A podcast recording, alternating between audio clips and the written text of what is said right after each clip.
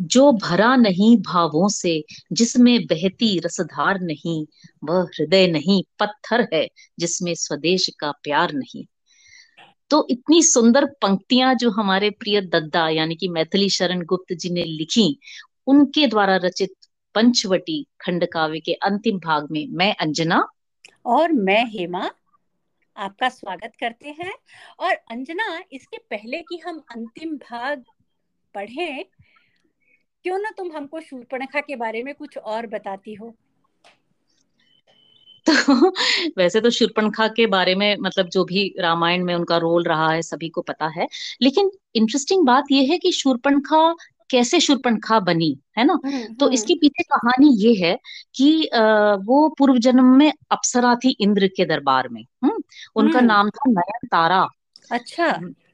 नयन तारा और वो इंद्र की बहुत प्रिय अप्सरा थी और फिर हाँ, पृथ्वी पर वज्र नामक एक महर्षि थे वो तपस्या करने में लगे थे। तो। जैसा कि हमने हर बार देखा है इंद्र को डर हो गया अपने सिंहासन का तो उन्होंने नयन तारा को आदेश दिया कि तुम पृथ्वी पर जाओ और वज्र ऋषि की तपस्या में विघ्न डालो। तो हाँ तो ये गई और इन्होंने उनकी तपस्या भंग कर दी। तो ऋषि नाराज़ हो गए और उन्होंने इन्हें श्राप दे दिया कि तुम राक्षसी बन जाओगी अगले जन्म में। तो ये घबरा गई और बहुत माफ़ी मांगने लगी और ना, इस तरह से शर्मिंदगी दिखाने लगी। तो फिर महर्षि को दया आ गई और उन्होंने कहा कि ठीक है, तुम राक्षसी तो बनोगी, लेकिन तुम्हें राक्षसी के रूप में भगवान स्वयं दर्शन देंगे और तो भगवान से तुम भेंट करोगी। तो फिर उसके बाद देखते हैं क्या होता है। तो ये कहानी थी इनके शूर्पणखा के पूर्व जन्म की और फिर वो शूर्पणखा बनी। तो आगे का तो सबको मालूम है। अरे वाह ये मुझे नहीं मालूम था पर ये बात ज़रूर है अंजना कि हमारे पुरानी कथाओं में हर एक कैरेक्टर चाहे वो छोटे बड़े जैसे भी हो उनकी एक पूर्व कहानी होती है ऐसे ये इस रूप में आए वो जो एक कार्मिक साइकिल जो है वो बहुत क्लियरली एक्सप्लेन है। तो इसी को आगे बढ़ाते हुए मैंने कहीं पढ़ा था कि जैसे कि राम अवतार में तो हम जानते हैं कि शूर्पणखा राम के साथ उनका उनका विवाह नहीं हो पाया। तो कहते हैं कि ये सारा जो युद्ध वगैरह होने के बाद शूर्पणखा ने प्रायश्चित किया और तपस्या की तो उन्हें वरदान मिला कि अगले जन्म में जब भगवान फिर अवतार लेंगे तो ज़रूर शूर्पणखा की इच्छा पूरी होगी। तो ऐसा माना जाता है कि कृष्णावतार में जो कुब्जा एक कैरेक्टर है मथुरा में मिलती है जब बलराम और कृष्ण गोकुल से मथुरा जाते हैं कंस का वध करने के लिए तो वहाँ उनको ये मिलती है कुब्जा जो कि कुरूप और कुबड़ी और यू you नो know, बहुत ही तकलीफ़ में एक महिला होती है, पर जैसे ही कृष्ण का स्पर्श होता है तो वो एक बहुत ही सुंदर नारी का रूप धारण कर लेती है और फिर उसके बाद वो कहती है भगवान से कि आपने मुझसे वादा किया था पिछले जन्म में कि आप मुझसे शादी करेंगे। तो ऐसा मानते हैं कि कुब्जा भी कृष्ण की अनेक पत्नियों में से एक पत्नी हुई। कितनी सुंदर कहानी है ना। मतलब ये है ये माना गया है हमारे सभ्यता में कि सबके समय बदलता है ना। अच्छा बुरा हाँ। समय आता जाता है तो साइकिल हाँ। है। प्रकृति का नियम है है ना। और यू नो कुब्जा से मुझे वो याद आई कहानी जो तुमने इतनी कहानी क्या संस्मरण पढ़ के सुनाया था नीलकंठ का महादेवी हाँ, वर्मा जी हाँ, कुब्जा और नी जो थी।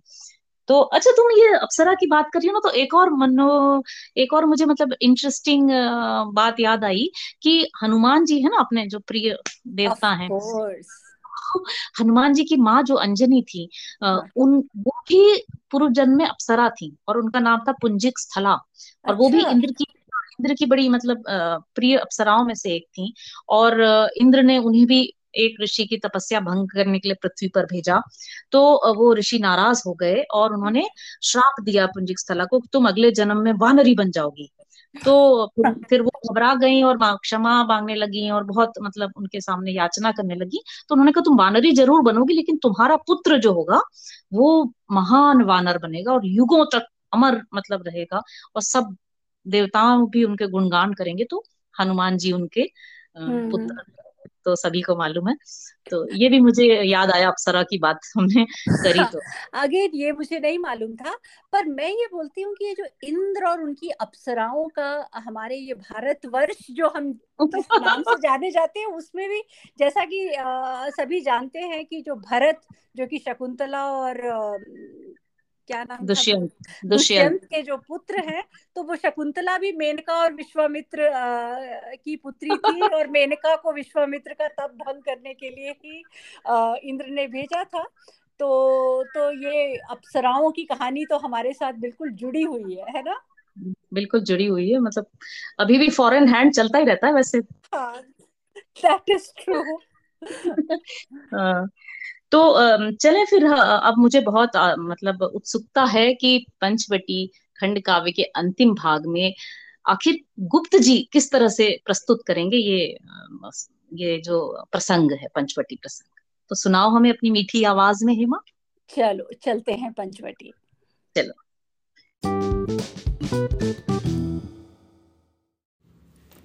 मुस्काई मिथिलेश नंदिनी प्रथम देवरानी फिर सौत अंगीकृत है मुझे, किंतु तुम मांगो कहीं न मेरी मौत।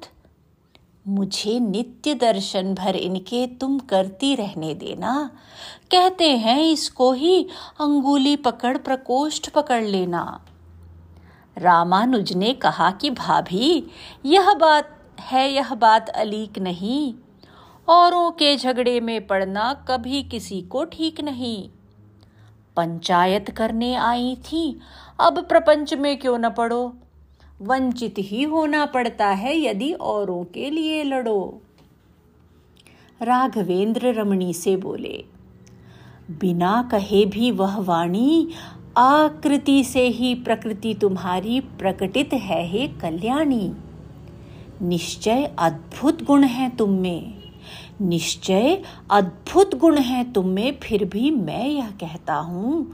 ग्रह त्याग करके भी वन में सपत्नीक में रहता हूँ। किंतु विवाहित होकर भी यह मेरा अनुज अकेला है। मेरे लिए सभी स्वजनों की कर आया अवहेला है।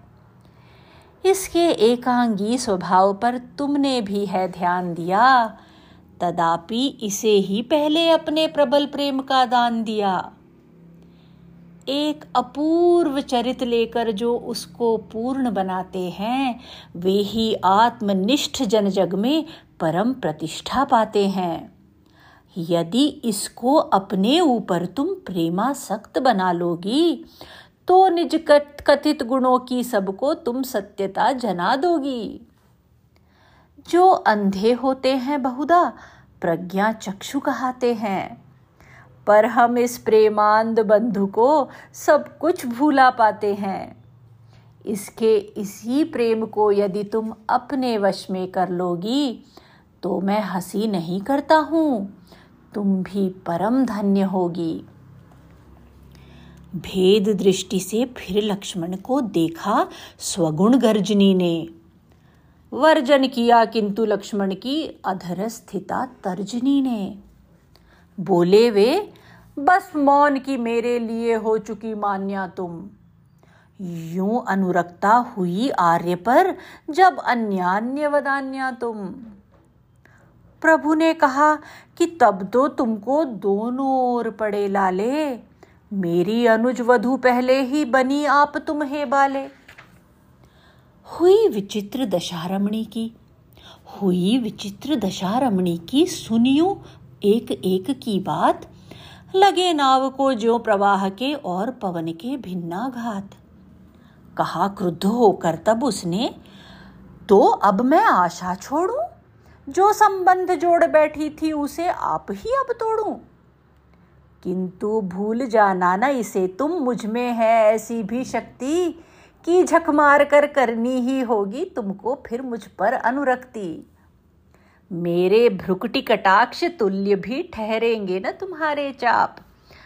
बोले, तब रघुराज, तुम्हारा ऐसा ही क्यों ना हो प्रताप? किंतु प्राणियों के स्वभाव की होती है ऐसी ही रीति। परवशता हो सकती है पर होती नहीं भीति में प्रीति। इतना कहकर मौन हुए प्रभु और तनिक गंभीर हुए। पर सौमित्र न शांत रह सके, उन्मुख वेवर वीर हुए। और इसे तुम भी न भूलना, तुम नारी होकर इतना अहम भाव यह रखती हो तब रख सकते हैं नर कितना। झंकृत हुई विषम तारों की तंत्री सी स्वतंत्र नारी। तो क्या अबलाएँ सदैव ही अबलाएँ हैं बेचारी? नहीं जानते तुम की देखकर निष्फल अपना प्रेमाचार। होती है अबलाएँ कितनी, प्रबलाएँ अपमान विचार।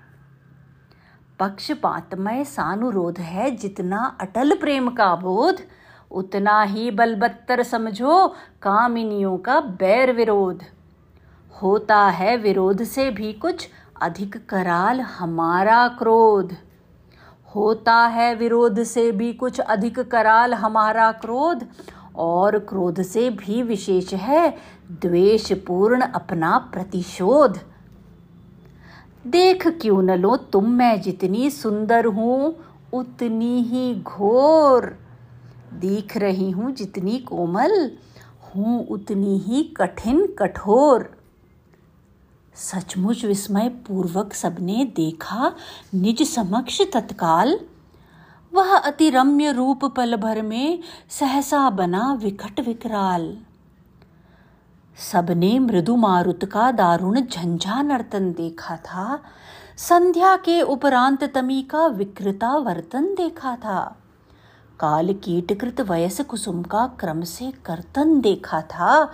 किंतु किसी ने अकस्मात कब यह परिवर्तन देखा था? गोल कपोल पलटकर सहसा बने भिड़ों के छत्तों से। हिलने लगे उष्ण सांसों से, ओठ लपालप लत्तों से।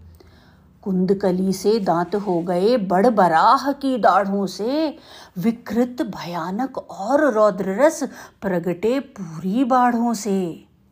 जहाँ लाल साड़ी थी तन में बना चर्म का चीर, वहाँ हुए अस्थियों के आभूषण थे मणिमुक्ता हीर जहाँ। कंधों पर के बड़े बालवे बने अहो आंतों के जाल। फूलों की वह वरमाला भी हुई मुंडमाला सुविशाल। हो सकते थे दो द्रुमादि ही उसके दीर्घ शरीर सखा। देख नखों को ही जचती थी वह विलक्षणी शूर्पणखा। भय भय विस्मय से उसे जानकी देख न तो हिल डोल सकी और न जड़ प्रतिमासी वे कुछ रुद्ध कंठ से बोल सकी। अग्रज और अनुज दोनों ने तनिक परस्पर अवलोका।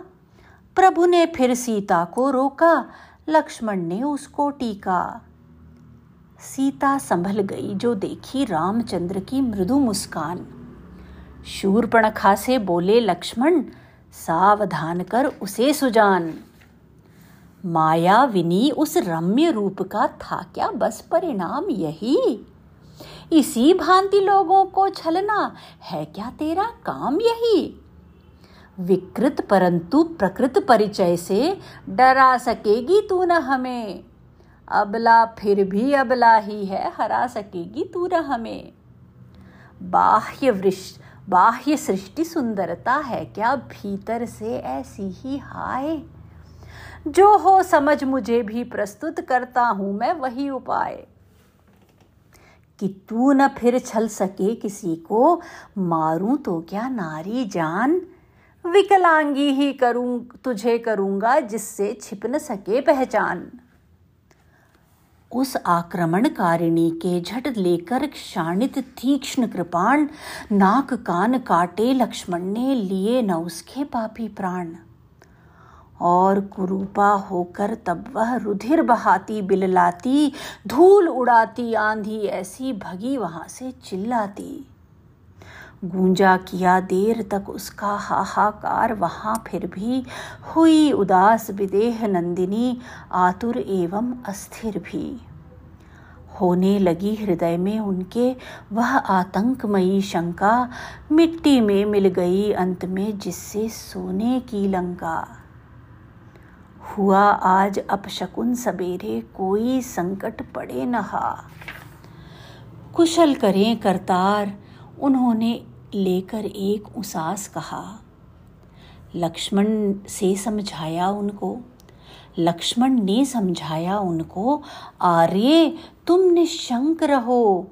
इस अनुचर के रहते तुमको किसका डर है, तुम ही कहो। नहीं विघ्न बाधाओं को हम स्वयं बुलाने जाते हैं। फिर भी वे यदि आ जावें तो कभी नहीं घबराते हैं। मेरे मत में तो विपदाएँ हैं, प्राकृतिक परीक्षाएँ।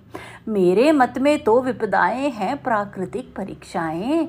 उनसे वही डरें, कच्ची हों जिनकी शिक्षा दीक्षाएँ कहा राम ने कि सत्य है सुख दुख सब है समयाधीन। सुख में कभी न गर्वित होवे और दुख और न दुख में होवे दीन। जब तक संकट आप न आवे, तब तक उनसे डर माने। जब वे आ जावे, तब उनसे डटकर शूर समर ठाने। यदि संकट ऐसे हों जिनको तुम्हें बचाकर मैं झेलूं तो मेरी भी यह इच्छा है एक बार उनसे खेलूं। देखूँ तो कितने विघ्नों की वहन शक्ति रखता हूँ मैं। देखूँ तो कितने विघ्नों की वहन शक्ति रखता हूँ मैं। कुछ निश्चय कर सकूँ कि कितनी सहन शक्ति रखता हूँ मैं। नहीं जानता मैं सहने को अब क्या है अवशेष रहा। कोई सह न सकेगा जितना तुमने मेरे लिए सहा। आर्य, तुम्हारे इस किंकर को कठिन नहीं कुछ भी सहना। असहनशील बना देता है किंतु तुम्हारा यह कहना। सीता कहने लगी कि ठहरो, रहने दो इन बातों को। इच्छा तुम न करो सहने की आप आपदा घातों को। नहीं चाहिए हमें विभव बल, हम न किसी को डाह रहे। नहीं चाहिए हमें विभव बल, हम न किसी को डाह रहे। बस अपनी जीवन धारा का यूँ ही निभृत प्रवाह बहे। हमने छोड़ा नहीं राज्य क्या? छोड़ी नहीं राजनीति क्या? सह न सकेगा कहो हमारी इतनी सुविधा भी विधि क्या? विधि की बात बड़ों से पूछो, वे ही उसे मानते हैं। मैं पुरुषार्थ पक्ष पाती हूँ, इसको सभी जानते हैं। यह कहकर लक्ष्मण मुस्काए, रामचंद्र भी मुस्काए, सीता मुस्काई विनोद के पुनः प्रमोद भाव छाए। रहो रहो, पुरुषार्थ यही है, पत्नी तक न साथ लाए। कहते कहते वैदेही के नेत्र प्रेम से भर आए। चलो, नदी को घड़े उठा लो। करो और पुरुषार्थ क्षमा। मैं मछलियाँ चुगाने को कुछ ले चलती हूँ धान समा। घड़े उठाकर खड़े हो गए तक्षण लक्ष्मण गदगद से।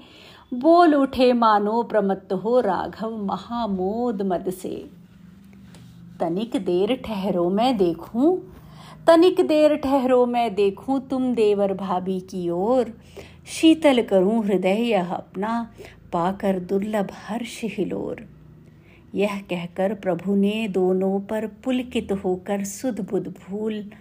उन दोनों के ही पौधों के बरसाए नव विकसित फूल।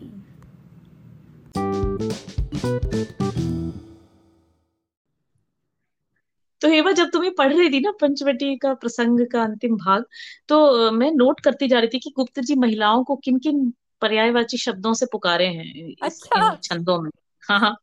तो सुनो रमणी हम्म। कल्याणी हम्म। मान्या वदान्या कामिनी बाला अबला प्रबला नारी तो खैर है ही। और सबसे मज़ेदार पता क्या है जो उन्होंने शूर्पणखा के लिए स्पेशली यूज़ किया है स्वगुण गर्जनी। स्वगुण गर्जनी तो मतलब अंजना मुझे बहुत से लोग याद आए उस उस टर्म को सुनते ही। अभी तो जो भी अपना थोड़ा दिखावा करेगा और अपनी डींग हाकेगा मैं तो उसको स्वगुण गर्जनी नाम दे ही दूँगी। सोच लिया तो सोचो कितना मज़ा आया मुझे रमणी कल्याणी सुनकर। हाँ। बहुत दिन बाद सुना है सालों बाद ये मतलब शब्द सुने तो बड़ा आनंद आया। और देखो ये जो भाषा इनकी इतनी सुंदर है हमने आ, जैसे हिंदी के ही कितने रूप हैं दिनकर जी की हिंदी एक एक तरह की थी और हाँ। की हिंदी दोनों ही इतनी सुंदर है पर दोनों में कितनी भिन्नता है। है ना? अच्छा बिल्कुल ठीक कह रही हो लेकिन बुरा न मानो तो एक चीज़ कहूँ एक दृष्टता करना चाहती हूँ। इतनी सुंदर उन्होंने हिंदी लिखी है पर उन्होंने 104 छंद में ये क्यों लिखा कि झक मार कर करनी ही होगी तुमको फिर मुझ पर अनुरक्ति तो झक मार कर इस्तेमाल किया तो ये है उन्होंने थोड़ी लिबर्टी ले ली। मतलब सारे इतने सुंदर सुंदर शब्दों के, के बीच में झक मारकर का इस्तेमाल बहुत मज़ेदार सा लगा मुझे। हाँ। तो मुझे ना ये लाइन बहुत अच्छी लगी जो उन्होंने विपदाओं का कंपैरिजन प्राकृतिक परीक्षाओं से किया है ना? कि हाँ, बड़ा लक्ष्मण कहते हैं ना।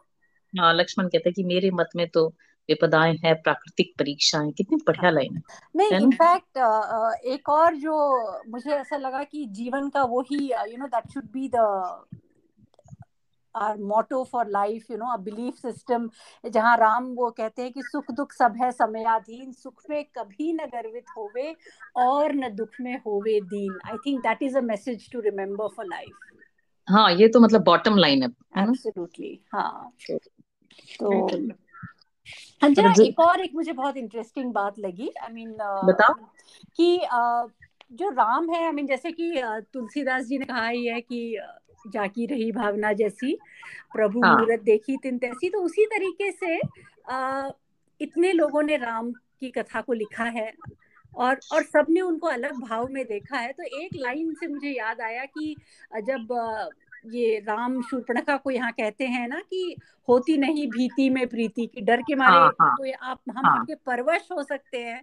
पर प्यार हाँ, लेकिन यू कांट हाँ फोर्स समबडी टू डर की डरा के you can't make them love सही बात। उसी से मुझे तुलसीदास जी की वो लाइन याद आई जहाँ राम सागर से कहते हैं कि भय भी हाँ, होए न प्रीत। हाँ, है ना? बिल्कुल। तो तो इतनी महानुभूतियों ने राम को अनेक भावों में देखा है और उनके बारे में लिखा है और हम लोग बहुत ही भाग्यशाली हैं कि हम उन सभी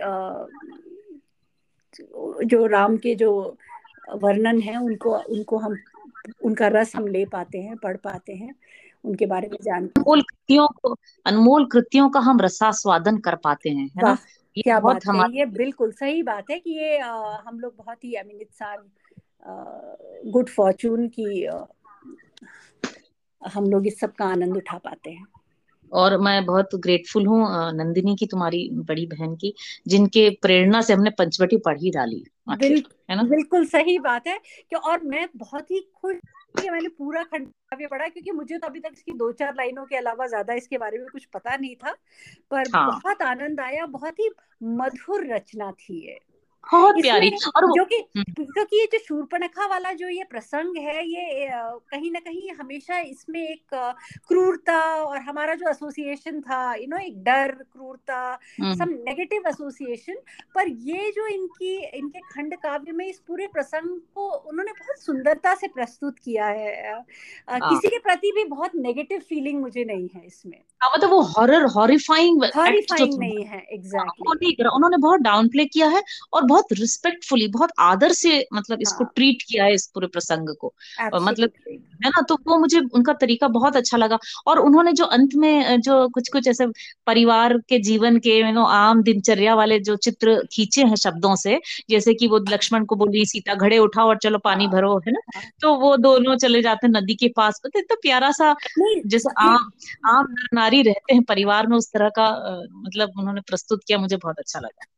तुमने बिल्कुल बिल्कुल सही कहा अंजना जब मैं पढ़ रही थी तो वो जो राम लक्ष्मण और सीता वो एक दूसरे का मुँह देखते हैं यू नो हाँ. एक सिचुएशन को जैसे राम मुस्काते हैं फिर लक्ष्मण भी मुस्का देते हैं और फिर सीता भी मुस्कुरा देती है तो वो जो हाँ. पूरा ना which is true for all families you know in crisis we look at each other for reassurance and you know and the mood is connected to each other तो जैसे हाँ. कि तुमने कहा कि यहाँ पे वो uh, एक uh, यू नो एक मानवीय रूप में वो एक परिवार कैसे प्यार से साथ में आ, रहते हैं बहुत ही बहुत प्यारा था वो वर्णन। हाँ बहुत सुंदर वर्णन था। तो चलो फिर हम गुप्त जी को मनी मन फिर से प्रणाम करें और अब फिर से मुलाकात उनसे किसी और कृति के द्वारा करेंगे। पंचवटी प्रसंग को अब हम यहाँ समाप्त करते हैं। और अगली बार हमारा एक बड़ा स्पेशल एपिसोड होगा जिसके बारे में हम तभी बताएँगे। है ना हेमा? और तब तक के लिए मैं हेमा और मैं अंजना लेते हैं आपसे विदा। बाय